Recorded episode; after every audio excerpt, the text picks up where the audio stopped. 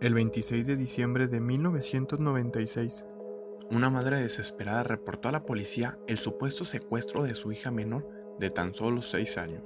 Ocho horas después, el padre de la niña encontró el cuerpo de ella en el sótano de la casa, cubierta con sábanas, con cinta adhesiva en la boca y atada de los brazos con una cuerda.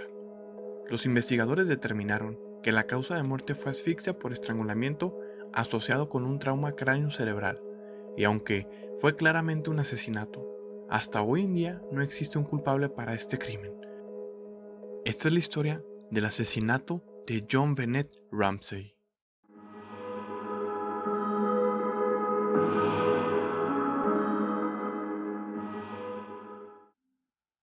John Bennett Patricia Ramsey nació el 6 de agosto de 1990 en Atlanta, Georgia. Hija menor de John Bennett Ramsey. De esta combinación de nombres resulta el nombre de la hija. Y Patricia Ramsey. Cuando John Bennett tenía un año, se mudaron a la ciudad de Boulder, Colorado. John Bennett era un hombre de negocios adinerado. Era jefe ejecutivo y presidente de una empresa de software, una empresa dedicada al campo informático. La residencia donde vivían contaba con 600 metros cuadrados y 15 habitaciones. Prácticamente era una mansión. Se estima que la riqueza de John rondaba por los 7 millones de dólares, por lo que se determina que era una familia de clase alta. Además de John Bennett, la familia Ramsey tenía otro integrante, el primogénito varón Burke Ramsey, tres años mayor de ella. John Bennett era una niña que destacaba por su belleza natural, de piel blanca, rubia y de ojos azules. Fue así como la madre de ella comenzó a presentarla en distintos festivales de belleza infantiles, bastante comunes en Estados Unidos. Incluso, su padre John Ramsey financió algunos de estos certámenes. Rápidamente John Bennett se convirtió en una niña famosa de estos concursos, adulada por la prensa debido a su belleza y talento, volviéndose así la niña más famosa de Colorado. Desafortunadamente, el 26 de diciembre de 1996, la vida perfecta de esta familia da un giro de 180 grados y se vuelve un total caos, que hasta la fecha de hoy sigue sin esclarecerse. El 25 de diciembre, la familia Ramsey volvió de una cena de Navidad con una familia amiga suya. En palabra del matrimonio, declaran que aproximadamente a las 9 pm llegan a su hogar y acuestan en sus habitaciones a sus hijos. Al día siguiente, muy temprano por la mañana, alrededor de las 5 am, Patricia Ramsey, la madre, se dispuso a preparar el café o a tomar un vaso de agua, no queda claro en las diferentes fuentes.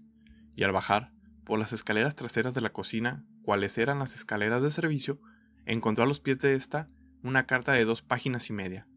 En ella se solicitaba la cantidad de 118 mil dólares como rescate del secuestro de su hija, John Bennett. La madre desesperada le gritó a su esposo para que revisara las habitaciones de los niños.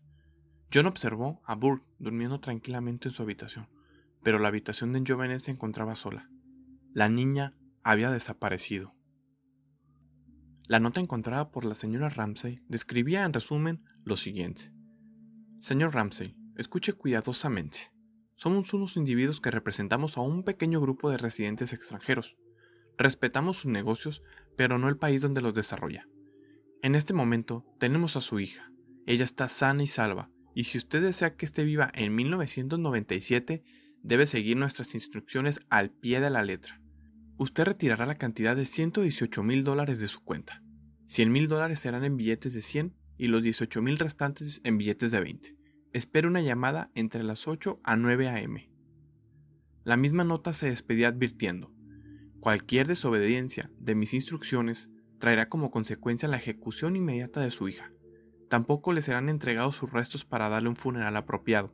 Le aconsejo que no provoque a los señores que guardan a su hija, pues usted no es de su gusto particularmente.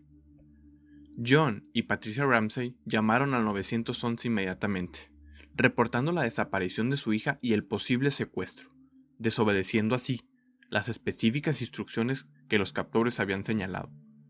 No debían contactar ni a las autoridades ni a un otro familiar o amigo.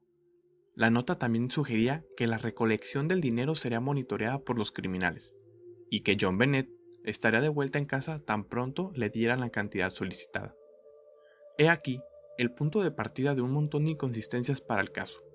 Y hablo de la inconsistencia para una posible escena del crimen y la contaminación de esta.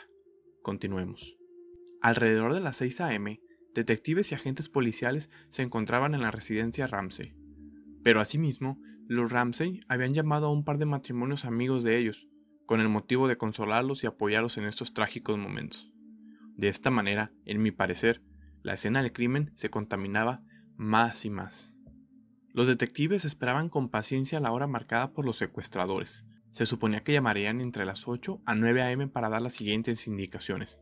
Llegadas las 10 y media a.m., los detectives se retiran y se encaminan a sus oficinas para establecer algún protocolo de búsqueda, dejando a la detective Linda Arndt de guardia en la casa de los Ramsey. Debido al nerviosismo y preocupación del señor John Ramsey, la detective Arndt le sugirió al señor Ramsey que le ayudaran a buscar en todos los rincones de la residencia algo inusual. El padre de la niña comenzó una búsqueda detallada junto con Fleet White, un amigo de la familia. A la una de la tarde, ocho horas después de reportarse la desaparición, el señor John Ramsey encontró en el sótano o en un cuarto al que llamaban bodega el cuerpo sin vida de John Bennett, cubierto por una sábana blanca. Al destapar el cuerpo, se percatan del cadáver de la niña, con un golpe en la cabeza, cinta adhesiva en la boca, una soga de nylon enredada en el cuello y maniatada. John retiró la cinta adhesiva que cubría la boca del cadáver e intentó desatar la cuerda que tenía amarrada en los brazos. Asimismo, el padre tomó el cuerpo de su hija y lo llevó al primer nivel de la residencia, a la sala de estar, cosa que dificultó posteriormente el estudio de la escena del crimen. He aquí, como les comentaba, una total inconsistencia inicial en el caso. Entendemos el dolor de un padre al perder su hija y encontrar su cuerpo, pero aquí sucede una contaminación tremenda de la escena del crimen y del cuerpo mismo, sin peritos que avalen todo este hecho. Al volver los detectives y demás equipo de investigación, el caso había cambiado de ser un secuestro a un asesinato con sospechas de abuso sexual. Ya caída la noche, las autoridades autorizaron la remoción del cuerpo para realizarle una autopsia. La autopsia reveló que la causa oficial de la muerte fue asfixia por estrangulamiento, asociado con un trauma cráneo-cerebral. La estrangulación se produjo mediante una correa de nylon y el mango de una brocha. Nos suponemos que el mango fue utilizado para tener mayor agarre y ejercer mayor presión sobre el cuello. Por otra parte, su cráneo tenía una fisura de 8 centímetros de longitud, como consecuencia de varias contusiones y presentaba traumas cerebrales. El cuerpo presentaba rasguños alrededor de la espalda y piernas, heridas comunes en abusos sexuales. También se habían encontrado restos de ADN no pertenecientes a ella en su ropa interior, lo que despertó aún más la sospecha de abuso sexual. En un costado del tórax tenía dos heridas pequeñas en forma de puntos, infringidas con algún objeto puntiagudo. Estas heridas solo estaban marcadas en la piel. Un último dato fue que el estómago presentaba trozos de piña sin digerir, lo cual indicaba que había comido esta fruta momentos antes de morir. Una investigación posterior determinó que la supuesta confirmación de que había sido abusada sexualmente no era congruente, ya que el ADN encontrado en su ropa interior solo era de las personas que empacan la ropa en las fábricas. Este tipo de hallazgos de ADN ya se ha encontrado en algunos otros casos y sí, es realmente posible. ¿Quién era el culpable de semejante crimen? El espectro de esta investigación a lo largo de los años ha sido muy largo, de manera que trataré de colocar primero el conjunto de pistas, el curso de la investigación y al final los sospechosos. Como en principio les comentaba, la escena del crimen, que en mi parecer es toda la casa en sí, no fue controlada desde el principio. Personas ajenas a la residencia estuvieron ahí por horas, no delimitaron ningún área y además, una vez que el cuerpo fue encontrado, fue movido un par de veces. Primero, cuando yo lo encontró y posteriormente fue bajado al sótano nuevamente cuando los investigadores arribaron al lugar. El cuerpo fue tocado por los padres de John Bennett, lo cual indicaba una contaminación de ADN, que dificultó la investigación de este. Además del cuerpo, distintas cosas en la casa fueron movidas de su lugar, cosas que tal vez podrían haber arrojado más pistas. A pesar de esto, las principales pistas fueron las siguientes. Los padres se aseguraban que todas las puertas se encontraban correctamente cerradas la noche en que sucedió todo, y determinó que ninguna cerradura había sido forzada. Además, no había rastros de ADN de nadie ajeno a la familia de los Ramsey. Los investigadores encontraron una de las puertas abiertas, además de un cristal roto en una de las ventanas del sótano, aunque resultó una pista no concluyente del todo, ya que presentaba una telaraña intacta, de haber entrado alguien, la telaraña simplemente no estuviera. Además, Además, John declaró que hacía mucho tiempo la ventana estaba en estas condiciones y había olvidado repararla. Lo que sí era extraño fue que encontraron una maleta debajo de la ventana con una huella en ella, cosa que ninguno de los Ramsey sabía por qué estaba en esa posición e insistían que no era de ellos. No sabían cómo había llegado hasta este lugar. La maleta fue examinada por la policía y se encontró que contenía una manta con incrustaciones de semen y un libro del Dr. Zeus. Lo extraño era que el semen pertenecía a otro miembro de la familia, el hijo mayor de John de un matrimonio anterior. Sin embargo, no vivía con ellos. Además, la policía pudo probar que no estaba en Boulder en el momento del asesinato. En la cocina se encontró un cuaderno perteneciente a Patricia Ramsey, en donde se hizo la supuesta carta de los secuestradores, junto con el bolígrafo. Además de esto, en el cesto de basura se encontraron un par de hojas de este cuaderno, arrugadas, lo que indicaba que quien hubiera hecho las notas lo intentó un par de veces antes de escribir la definitiva.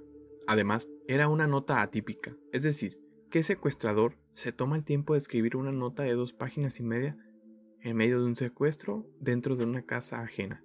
Además, conocía los nombres de los Ramsey, así que debía ser alguien cercano a la familia. Otro dato intrigante es que solicitaban específicamente 118 mil dólares. ¿Por qué no pedir una cifra cerrada entre 100 mil o 200 mil dólares, por ejemplo? Pero esta cantidad pudo haber sido por una razón. Era la misma cantidad que John había recibido como bono a principio de ese mes. Toda la nota contenía un lenguaje raro y rebuscado, como siendo inventado en el momento para que pareciera escrito por alguien más. Debido a ello, muchos determinan que la nota es falsa. De hecho, también resulta inútil, porque nunca hubo un secuestro, fue asesinada en la misma residencia. Al examinar la caligrafía de la nota y compararla con las de John, Patricia y Burke, se desechó la sospecha en contra de John y de Burke, pero en cambio con Patricia resultó no concluyente, lo cual indica que existen rasgos parecidos entre la escritura de Patricia y la nota encontrada. Los restos de piña detectados en la autopsia indicaban claramente que la niña había ingerido piña momentos antes de morir. No fue que hasta en el análisis de las fotografías, los detectives encontraron una fotografía de la mesa del comedor, en donde se observa claramente un tazón con piña picada a medio comer. En este tazón se encontraron las huellas de Burke, el hijo mayor. Esto desató todo un torbellino de sospechas contra los padres de John Bennett, ya que ellos aseguraban que habían llegado directamente a dormir, sin hacer nada más en la casa, y nunca mencionaron haberle servido un tazón con piña al niño. Los Ramsey declararon que el niño había dormido toda la noche sin despertarse. También cercano a este tazón se encontraba una lámpara de mano, perteneciente a ellos, la cual fue removida de su lugar con el pasar de las horas. El cuerpo de John Bennett, además de contar con las cuerdas y la manta con la cual estaba cubierta, se encontraba con rastros de orina y sangre en su ropa interior. No hubo evidencia de violación convencional, y tampoco se encontró semen. Se determinó que parecía que sus genitales habían sido limpiados con un paño. De igual manera, en dos prendas distintas que vestía la niña fueron encontrados rastros de ADN de por lo menos dos personas ajenas a la familia Ramsey, y aunque no se pudo determinar de quién eran estas muestras, también debemos saber que el rastro de ADN de alguien puede llegar de manera muy fácil, básicamente a cualquier lugar. No siempre indica que la persona cometió el crimen. Todo esto debe ser sometido a una ardua investigación. Realmente, las evidencias son muy pocas y nada concluyentes. De hecho, me atrevo a decir que hasta hoy en día ninguna de las evidencias ha contenido un peso para llevar a cierto curso el caso. Al contrario, algunas otras se han desechado. Esto a consecuencia de la contaminación temprana del cuerpo y la escena, o también del actuar de las autoridades en aquel tiempo. La primera teoría y más sonada por la prensa y medios de comunicación fue la teoría familiar. Como era de imaginarse, los primeros sospechosos fueron los propios Ramsey. De hecho, se puede decir que existen teorías de cómo pudo cada uno de ellos haber asesinado a John Bennett e encubrirse entre ellos. La primera teoría narra que Patricia Ramsey, en un ataque de ira debido a que John Bennett mojó la cama, problema que era continuo en la niña, la golpeó con la linterna en la cabeza y continuó ahorcándola con la cuerda. Una de las pistas que pudiera apuntar hacia Patricia era la carta de los supuestos secuestradores. En primer lugar, porque el cuaderno y bolígrafo eran suyos. Ella fue la única de la familia que no pudo ser descartada del todo de escribir esa nota, debido a las coincidencias de caligrafía. Además, en investigaciones posteriores determinan que esta nota tiene ciertas oraciones que están relatadas con un toque femenino y de alguien cercano que conoce en intimidad a John Ramsey. Pero Patricia no tenía ningún caso de ir a registrado, ni era su forma de comportarse. En palabras de su hijo mayor, aseguraba que sus papás nunca los azotaban ni nada por el estilo. La segunda teoría en la familia señala que el asesino pudo haber sido Burke, al estar comiendo su tazón de piña, su fruta preferida, según relata en una entrevista. Tal vez John Bennett tomó algunos trozos de piña y al ver esto, Burke enfureció y la golpeó en el cráneo con la linterna. Sus padres crearon toda una historia y falsa escena del crimen para que pudiera salir bien librado. Un documental sobre este caso, hecho por la CBS, se centra mucho en las teorías familiares de este asesinato. Según sus investigaciones, determinan que un niño de la edad y complexión de Burke era capaz de causar la muerte a un menor exactamente de la misma manera que el cráneo de John Benet presentaba esta fractura. Otra pista que apoya esta teoría es que, según los amigos cercanos a la familia, Burke ya había tenido comportamientos violentos hacia su hermana. Tal vez Burke estaba resentido y celoso de John Bennett, debido a que ella era quien recibía toda la atención por parte de las demás personas. En una de las frases que Burke le dijo a su psicóloga, días después siendo entrevistado, fue, Ahora estoy recuperando mi vida. Aunque era una especie de confesión, esta fue desestimada al comprobar que en los días consecuentes Brooke lloraba durante la mayoría del día debido a la muerte de su hermana. La última teoría marca que el padre, John Ramsey, como el asesino de su hija, relatan que tal vez él abusaba sexualmente de la niña y posiblemente esa noche estaba sucediendo exactamente esto. En un arrebato de violencia o forcejeo, la golpeó en el cráneo y posteriormente la estranguló para asegurar que muriera. Además, fueron sumamente sospechosos los comportamientos de los Ramsey durante las horas posteriores de encontrar el cuerpo. Testigos mencionan que durante las labores de investigación, el señor John Bennett habló por teléfono con alguien haciendo alguna reserva de hotel. ¿En serio planeaba viajar en los días posteriores a la muerte de su hija? Pero la policía los prohibió salir de Colorado. Esta teoría se apoya en el hecho que él fue la persona que encontró el cadáver, y tal vez esto se debía a que él sabía dónde exactamente buscar. De igual manera que con los demás, su familia lo encubrió para que no fuera juzgado como culpable, aunque testimonios declaran que Joe Ramsey era un padre de familia amoroso y respetuoso. De hecho, sus hijos mayores, de un matrimonio anterior, atestiguaron en favor de él. Al final, ninguno de los tres pudo ser culpado por el homicidio. No existían pruebas suficientes y las que existían solo eran circunstanciales y no concluyentes, Patricia Ramsey falleció en 2006 a la edad de 49 años, a causa de cáncer de ovarios, y nunca pudo ser investigada más. Por otro lado, después de tanto Pur y su padre John Ramsey fueron absueltos el 9 de julio de 2008 de toda investigación, y el fiscal, Mary Lacey, les ofreció disculpas por medio de una carta. Oficialmente eran libres de toda sospecha e investigación del caso. Años después, la cadena CBS lanzó un documental del caso de este asesinato, este documental se enfoca duramente en la teoría de que el asesino fue Burke y que sus padres lo protegieron cambiando versiones y evidencias. En 2016, ya con la edad de 29 años, Burke Ramsey demandó esta cadena televisiva por la cantidad de 750 millones de dólares por difamación. Finalmente, la cadena llegó a un arreglo monetario personalmente con él, y Burke retiró la demanda. El señor John Bennett Ramsey se casó en 2011 con su tercera esposa, Jan Rousseaux. El matrimonio reside en Michigan. Viven en buenas condiciones y un buen hogar.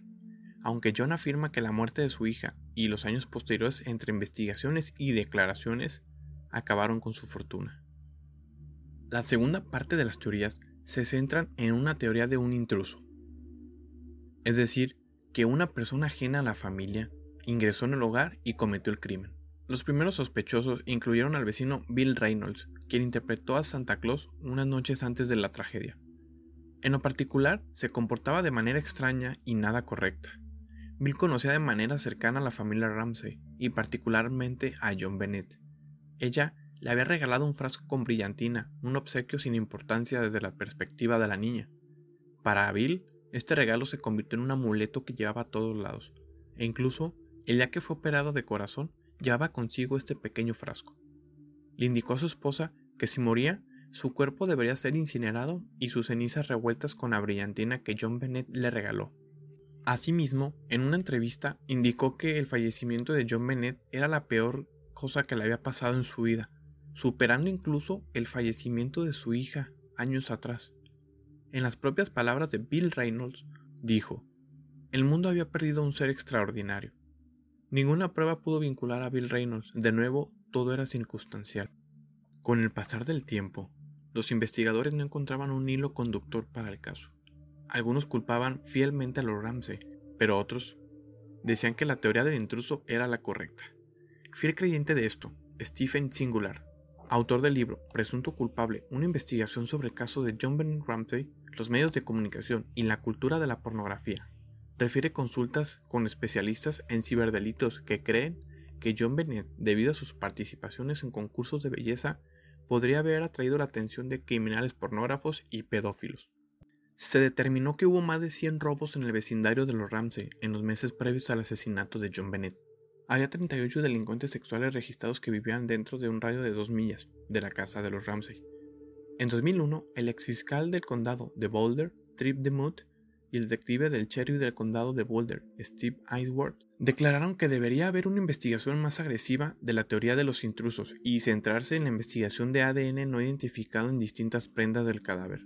Uno de los individuos que Smith identificó como sospechoso fue Gary Howard Oliva, quien fue arrestado por dos cargos de intento de explotación sexual y un cargo de explotación sexual de un niño. El 11 de enero de 2019, ya convicto por otros crímenes antes mencionados, Gary Oliva se declaró culpable de la muerte de John Bennett Ramsey. Esto lo informó un medio local, al revelar en exclusiva unas cartas escritas por Oliva a un ex compañero de la secundaria, llamado Michael Bale. Las notas escritas desde la prisión decían, Nunca amé a nadie como amé a John Bennett, pero la dejé escapar y le partí la cabeza. La vi morir. Fue un accidente. En otra carta, describió la piel hermosa y resplandeciente y el cuerpo divino de Dios.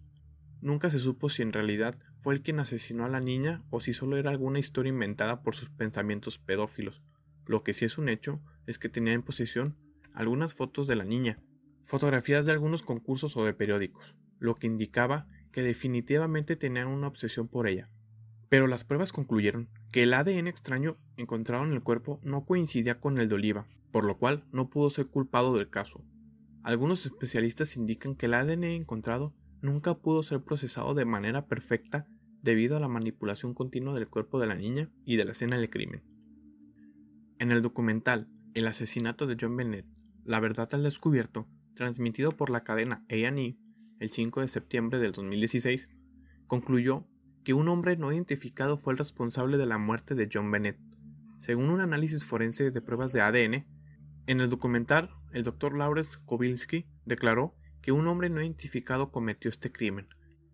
Existe otro sospechoso del caso, llamado John Mark Kark, que en el 16 de agosto del 2006, en Bangkok, Tailandia, fue apresado, un profesor estadounidense desempleado de 42 años. Primero, la policía obtuvo información de que Carr se había adjudicado la autoría del crimen a través de un intercambio de correos electrónicos con el periodista Michael Tracy. El sujeto confesó que había sido el autor del crimen agregando que la muerte de la niña fue accidental. Sin embargo, el 28 de agosto de ese mismo año, la prueba de ADN confirmó que Carr no era el asesino, ya que sus muestras no tenían relación con las presentes en el cadáver. No se presentaron cargos por la muerte de John Bennett, pero quedó arrestado debido a las acusaciones que lo vinculaban a la pornografía infantil. En conclusión, todas las teorías presentan una historia creíble y que trata de cuadrar con las acciones que desembocaron en la tragedia, pero ninguna ha contenido el peso como para determinar a un culpable. Y estamos hablando desde la familia directa de John Bennett hasta personas ajenas a esta. Los distintos documentales y libros escritos sobre el caso se basan en distintas teorías y se puede decir que abordan de manera muy distinta el caso uno del otro. Tenemos documentales donde se han centrado en la teoría del intruso y otros donde se centran que Burke fue el asesino, es decir, la propia familia fabricó el caso. Aún así, tampoco podemos tomar como algo determinante esto, son solo teorías. Al final, creo que les recomiendo ver algunos de estos documentales o leer artículos. Existen más datos que pude haber omitido, y además tuve que resumir toda la información. Pero existe más información que solo las investigaciones de los documentales presentan. Y así, al día de hoy, 24 años después del asesinato, No existe un verdadero culpable del caso de John Bennett Ramsey. Al parecer, sigue y seguirá siendo un misterio, una incógnita la identidad del asesino. Que tengas buena noche.